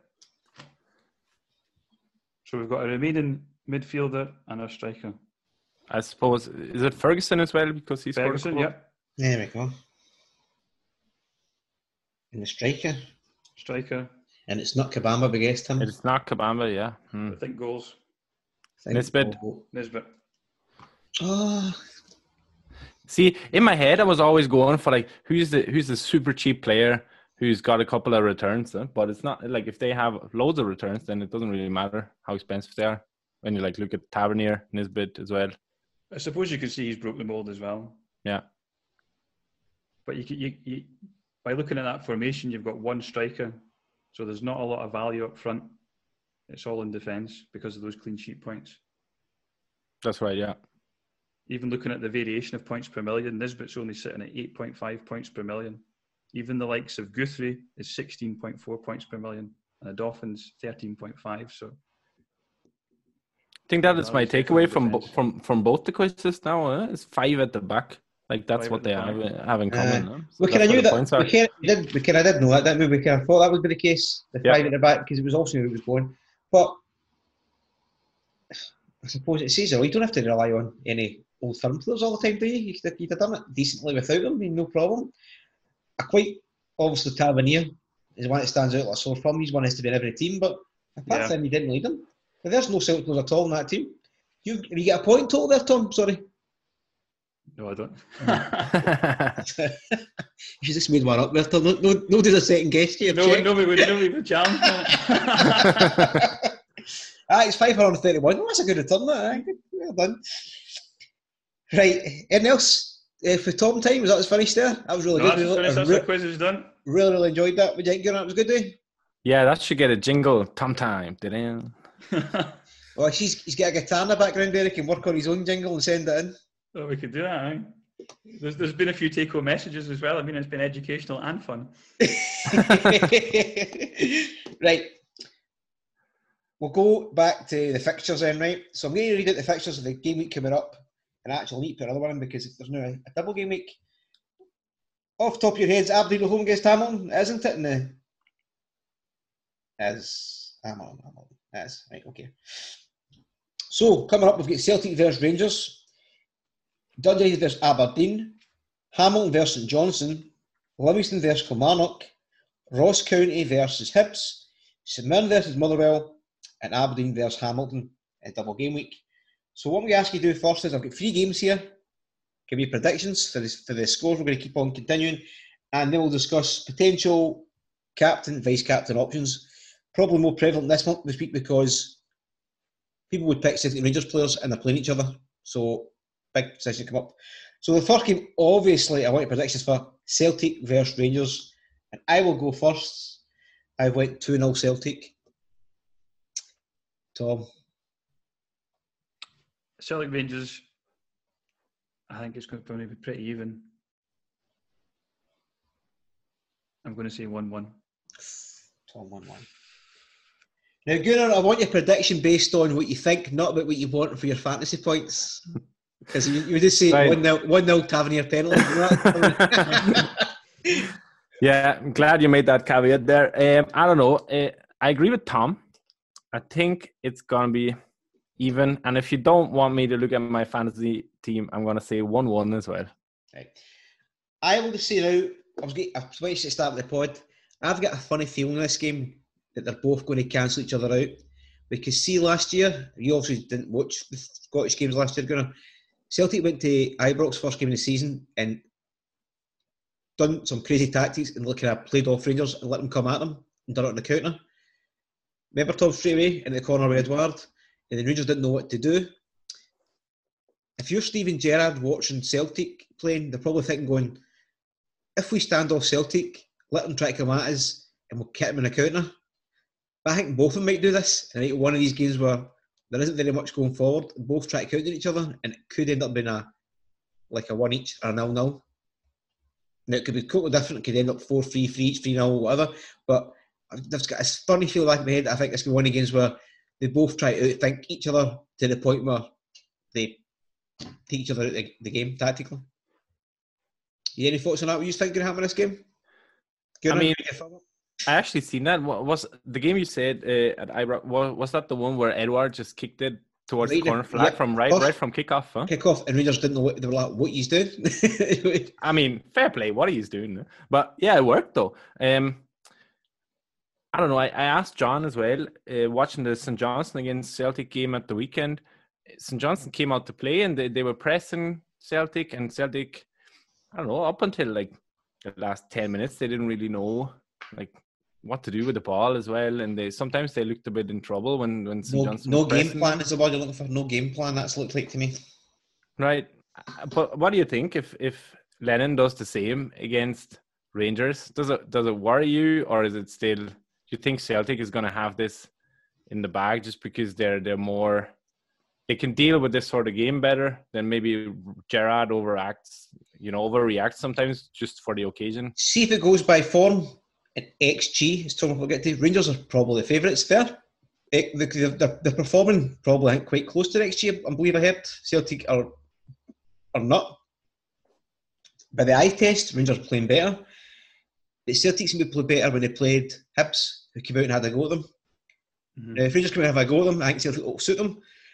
That makes me also think Rangers won't come have a go at them because if they've got any salt in their coaching staff, they'll know that if we have a go at them it suits Celtic's game, let's frustrate them and let's play the high press, give them the ball, Yeah. and see if they can do anything. But then that's saying it works, it works both ways.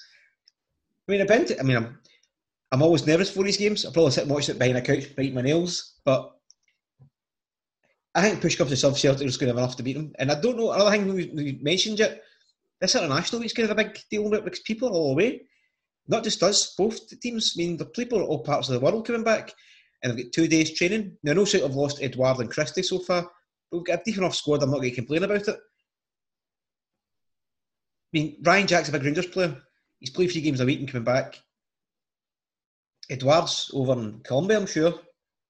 That not might be a Tom Rogic type situation where he's not in any sort of position to play the game because it's just too much jet lag and stuff like that. It'll be interesting to see both teams on a Saturday morning and how they set up. What's your thoughts on that, Tom? Yeah, right. I think if we go, I think if we go on form, it's, it's, it's no secret that Rangers have been pretty solid defensively, and it's no secret that Celtic have been struggling to break teams down. So if if they stick with that, then I think it's going to be a pretty turgid, pretty low scoring game. Um, obviously, Celtic had the game in hand as well, so it maybe suit suit both sides for the draw. Um, from from previous experience, we know the form book goes out the window. So I think I think it's I think it's a very difficult one to call, just because there's so many factors now, and the timing of it with COVID. I, I mean, I just don't know. I, I, I honestly think it could go either way, and it just depends on how, well, how I, show up on the day. It's true. The only thing I would say all about with the Celtic Rangers, Lennon always like to. You, you can't predict Lennon's team sometimes, right? But his hand's been forced. He's no Edouard, so he hasn't got that choice anymore. He's no Christie, he's, and he knows before now, so he knows exactly what he's got, to, who's got to deal with. The same as Gerrard, will know who's got fit. I mean, he'll probably know Morelos come back Friday night. I ain't to risk him. He'll know Frith's be 100% fit or not risk him. So he'll know they both have an idea what they're going to do. They're probably worked out. I mean, I'm quite sure before the, before the lockdown last year, Celtic went to 3 5 2. The purpose was, leading up to the Rangers game, to try to combat the midfield battle. This is the whole mm-hmm. point of it. The game got called off. Shit hit the fan. Now we're here. We're back to 3 5 2. But it's different. Rangers now tactics are differently. They don't play the same way they played last year. They play heavily fullbacks pushing forward. So uh, if I was neutral, and quite interesting, but I'm not neutral. So I mean, like I said, Wendy, I'm, I'm wanting to win, and I was going to say to Tom in the, the chat, I'd forego a minus 16 point game week to win just because that's how much. But from a fantasy point of view, probably the best score would be nil nil because the defenders you've got then. Just bumped on defenders. That's yep. right. So you went on each way. So next game I ask you is Dundee United and Aberdeen. I have went 2 1 Aberdeen away from home. Tom. I'm going to back Aberdeen's defence and I'm going to say 3 0 Aberdeen. I hit game, well done. Gunnar, thoughts on this game? His prediction? Ooh, so I just brought Shankland in, but I'm also wanting an Aberdeen defender. Huh? So from a fantasy standpoint, that's tough.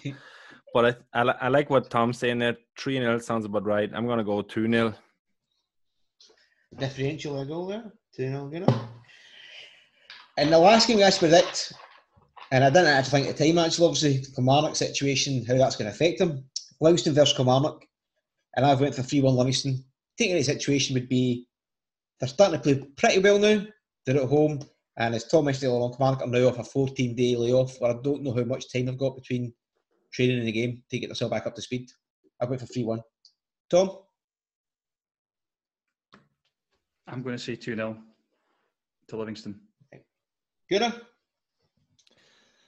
See, I was going to say 3 1 as well. It's for the same reasons, you know, they haven't trained for two weeks. And although I have a couple of Kilmarnock players in my side, yeah, 3 1 for me as well.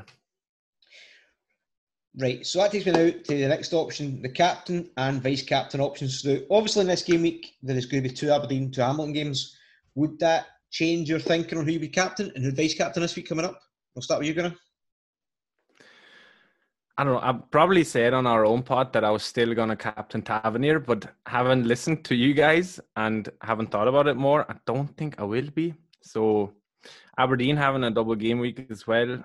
Um, probably an Aberdeen defender makes sense. Maybe Considine, but I would have to bring him in first before I could do that, and then I don't know, maybe maybe if there's any news if Cosgrove is fit, maybe vice captain, or he's shaking your head. So then yeah. maybe maybe Watkins for Aberdeen as a vice captain, same as I did with Nisbet for this week. Um, again, I would have to bring him in. Like one, one at least so I already have hedges, so I'm looking at at least one more Aberdeen player, and then yeah, I have to decide if it's going to be a defender or or or the striker. But yeah, so it's it's captain and vice captain for me. It's between Aberdeen players for this week, just because of the double double game week. What about yourself, Tom? I think it has to be Aberdeen. I probably I'm going to I'm going to spoil my prospective transfer for this week because I've currently got Hedges. I also have Considine Lewis, but I've got Hedges, and he's not done a lot. So I might be making a sideways step and going with Ferguson, looking to captain him for prospective goals and assists, and vice captain Considine for the possible clean sheets. Right, I agree with both of you. I'm thinking Aberdeen. I've got McCrorie ready in my team. I've got Callachan for Hamilton as well. I'm thinking of going to Ferguson and I'm thinking of vice captain and captain, both of them. not decided what one to go with yet, what to flip flop. But I think for this next week, I'll both in midfield and I'll be vice captain one and captain the other. Probably Ferguson because of the penalties. That's probably the my thinking. And I think that's it. I mean, I know I don't see any other. I mean, if Celtic or Rangers were playing somebody at home, like a Ross County or St Mirren, you can maybe think about captaining one of them. But because they're not, they're playing each other, it's so unpredictable. And Hamilton, no, sorry, and Aberdeen got two game weeks. I think the common sense prevails. It needs to be an Aberdeen captain and vice captain, probably, if you've got both players. Probably out there, I suppose we could probably get away with if you wanted to maybe take a risk and if you get Templeton, vice captain him, if he's up front. That's the only I can think he's an outlier. That's all I can think elsewise. If you want to be really bold, you can go Odoffin. that's that's a that's some crazy shit. no other captain option, guys, that you think? That's it. Yep, happy move I mean, on. I mean, you could Oh, potentially sorry, go in on, Nisbet at Ross County. Ross County haven't been in any great shakes. You could. You could completely ignore that double game week and go with with with uh, Nisbet. That is a good shout, actually. I like that. Right. We'll move on to questions then. As we kind of read alluded to, a lot of these questions are pretty much the same. So can I've kind of amalgamated them all to kind of same thing. So first thing I'll go to the actual question we got from where's your man on Twitter? FPL Bobag, Andy. I love that name, it's good, isn't it? See his picture, it's actually a picture of a Bobag, which is good. Is it wait and see on new old South signings or try to get ahead of the pack? Now, I think we've already kind of discussed this. What's the name of the Rangers signing, Gunnar? Zungu. Right, we discussed this. He's already he's a defensive midfielder and he's no nailed on, so probably not worth it long term, unless Gerrard the Sunbeam don't expect. Now, Lexalt or Laxalt, I think he will be, but again, we'll go back to we've we've all agreed this. It's the nailed on and rotation with Celtic. I don't think it's guaranteed, so to me, it will be wait and see. I mean, say for example, Naylor hits a wee, has a niggle and he hits a rock. He's only got one option, so he's got to play him. But I think they will be rotating players. Lennon said in the press this week, by the way, he was going to stop rotating as much, but I don't believe him. I think, No. he's, saying, I think he's saying to the press just to get the press to get off his back. I think he's been rotating constantly. So to me, I think I would agree. I not agree. Sorry, I would. I would say I recommend wait and see. Don't try to into the park. They make him back and bite you. What's your thoughts on that? Start with you, Graham. Yeah, I mean, it's it's a little bit like the start of the season when I didn't really know uh, who to pick, and like from that Celtic back line, I mean, it has has changed a little bit now. Like Duffy is, we spoke about it before. Like Duffy is my set and forget kind of in that Celtic back line. But then I was I was on Taylor at first, then I was considering Ajer, and then now at the minute I'm on Frimpong. But that's that's because Forrest is out injured, and I pretty much think that Frimpong is gonna start in the coming weeks. But once everyone's fit again, I'm not I'm not so sure. With like Elhamed there as well, and yeah, uh, it's the same thing here with the new with Laxalt, is it? Yeah. Mhm. So, like you say, it's it's the exact same thing, and you'll be. It's a little bit what happened now with like Edouard and Ajeti. I think I've I've I've played so many transfers on them two players, just like or one of them is out, so I'll bring the other one in, and then I'll bring the other one back, and and then I had to, to take so many hits. Like I didn't have to, but I took so many hits just because I was always using this one transfer on on like a Celtic defender or striker or whatever. And I think there's there's better options. And unless we know for a fact that Laxalt will be starting week in week out, it's a wait and see for me. Tom. Yeah, definitely. I mean, you really have to see how the players integrate. You really want to see maybe at least one or two game weeks and see how they actually get on before you, you start spending transfers on them. You only get one transfer a week and you can't bank them, so you've really got to make. It's a bit, it is a killer, isn't it? It's a total killer. This game. Yeah. Everyone wants it too. You've, you've, you've really got to make the most of them. So with with you know Aberdeen's double game week, then you've got a potential blank game week. You've got to, you've really got to make the transfers count. So I would go with the tried and tested. I wouldn't be rushing into any uh, new players just yet. Just one thing I thought top of my head with Laxalt is see Celtic's game after Rangers is AC Milan. Home into it. Is that right? Am I right there? Yep. So if he wants up to speed, he's going to throw him in. But at the same time, it's an old firm game. Is he going to throw him in? Or is he going to stick with Taylor for his next two games and then go for him? This is one thing you have to just listen to press conferences go up to the game and how Lennon talks about him. But again, I already mentioned Lennon does talk a lot of shite to the press and also it's a matter of there's definitely more nailed on Celtic assets. Was mentioned before, Barkas, Duffy, McGregor, probably Brown. It's the four that's nailed on. Brown maybe not as more as, as exciting as the rest of them, but they're nailed on. The rest is like it's a lot of money for Celtic assets to to spunk money on that and then they don't play. It'd be pretty upsetting for a, a game point of view. Right, first question was actually from Swanee. Or another, not first question, next question. What is your old firm tactics going to be this game week? Because I'm quite sure, like majority of players, they've got at least two assets for each club. So how are you going to go about it? I'll start with you, Tom. I think with your approach, do you, want my personal approach, or well, how how you would do it? Because because you're obviously a Man Celtic fan, and how you would do it if a game point of view. if if you're being methodical and you have to think about your score prediction, what do I think the score is going to be? Um, is one side going to keep a clean sheet?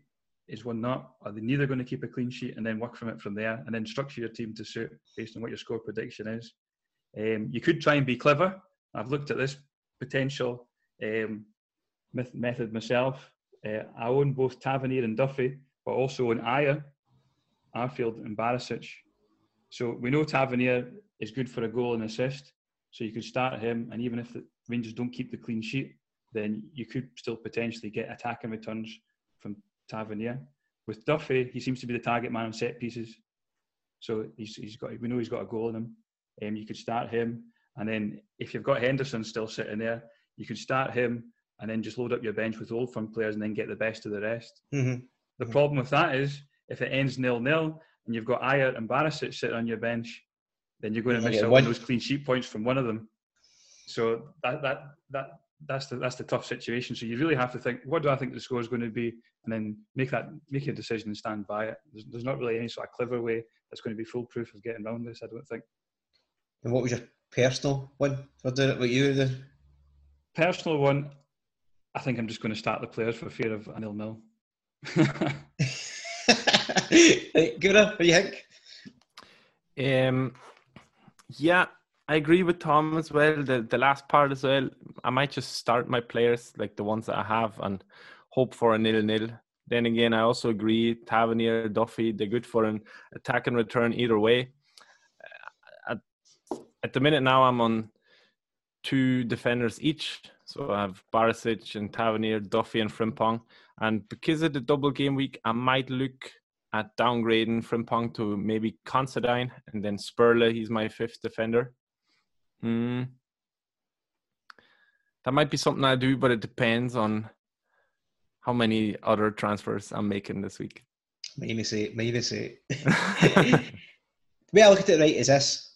I think the majority of people in the top half of this game will have the exact same situation as the rest is. They're going to have Rangers defenders, and Celtic defenders. They're going to have Barisic, they're going to have Tavernier, either Duffy or Ajer.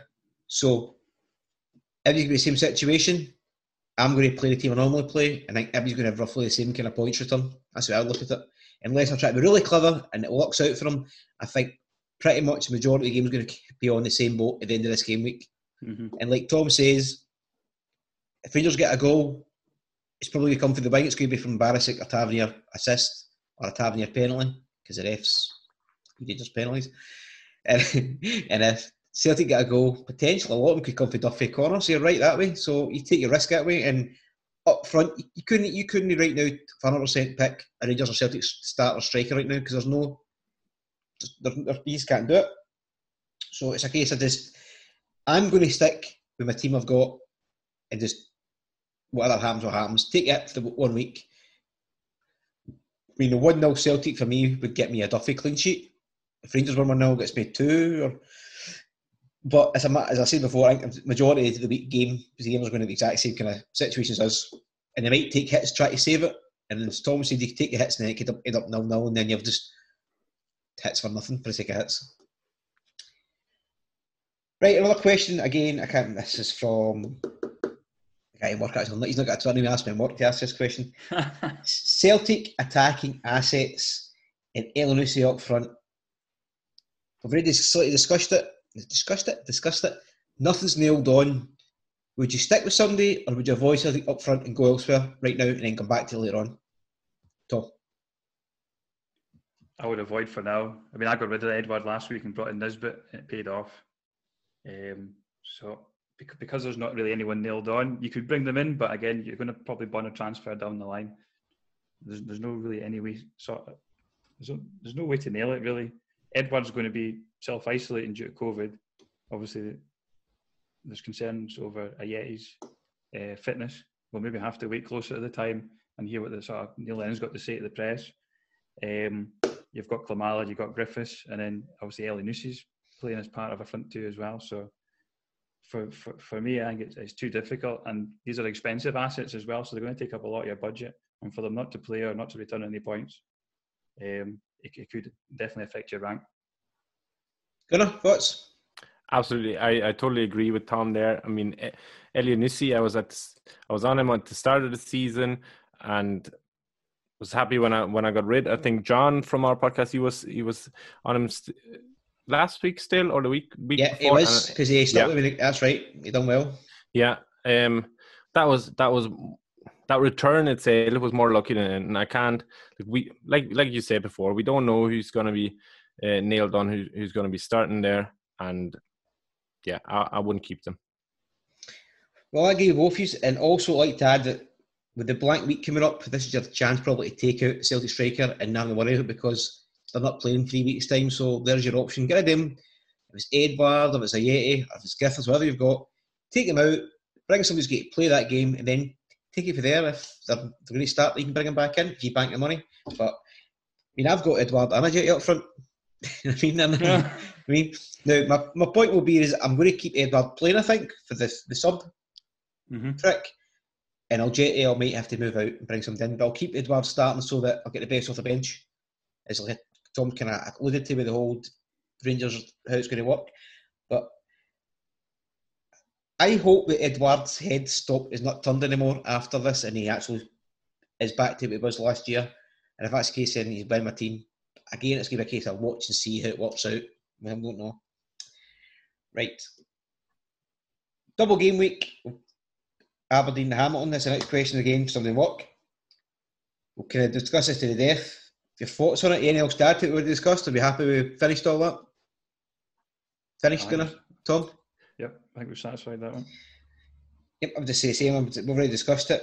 Aberdeen seems to be the place to go. Watch this. This will be the week Aberdeen don't win two games. As I say, it's always the same in these games. You go Aberdeen, and it's a game they will not win two games, but that's how it works. Right, that's us finished for the week, guys. Well, not finished. We've got a plug of stuff to go. We'll start with Twitter. I'm fantasy half. Gunnar, what are you at? You've got two Twitter, I believe, two Twitters. Oh yeah, so my my personal Twitter is uh, Gunzon underscore, but uh, the one that's more important is it's at Fitba Weekly Pod. Uh, my own pod with my friend John. We talk about the Scottish game uh, once a week if we can manage, and um, yeah, it's been going well so far.